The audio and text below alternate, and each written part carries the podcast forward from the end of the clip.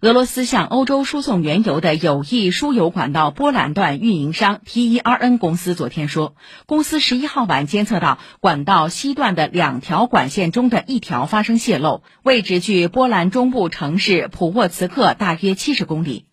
波兰主管能源基础设施的官员贝格尔表示，没有理由认为泄漏是由人为破坏所致，有可能是意外损坏。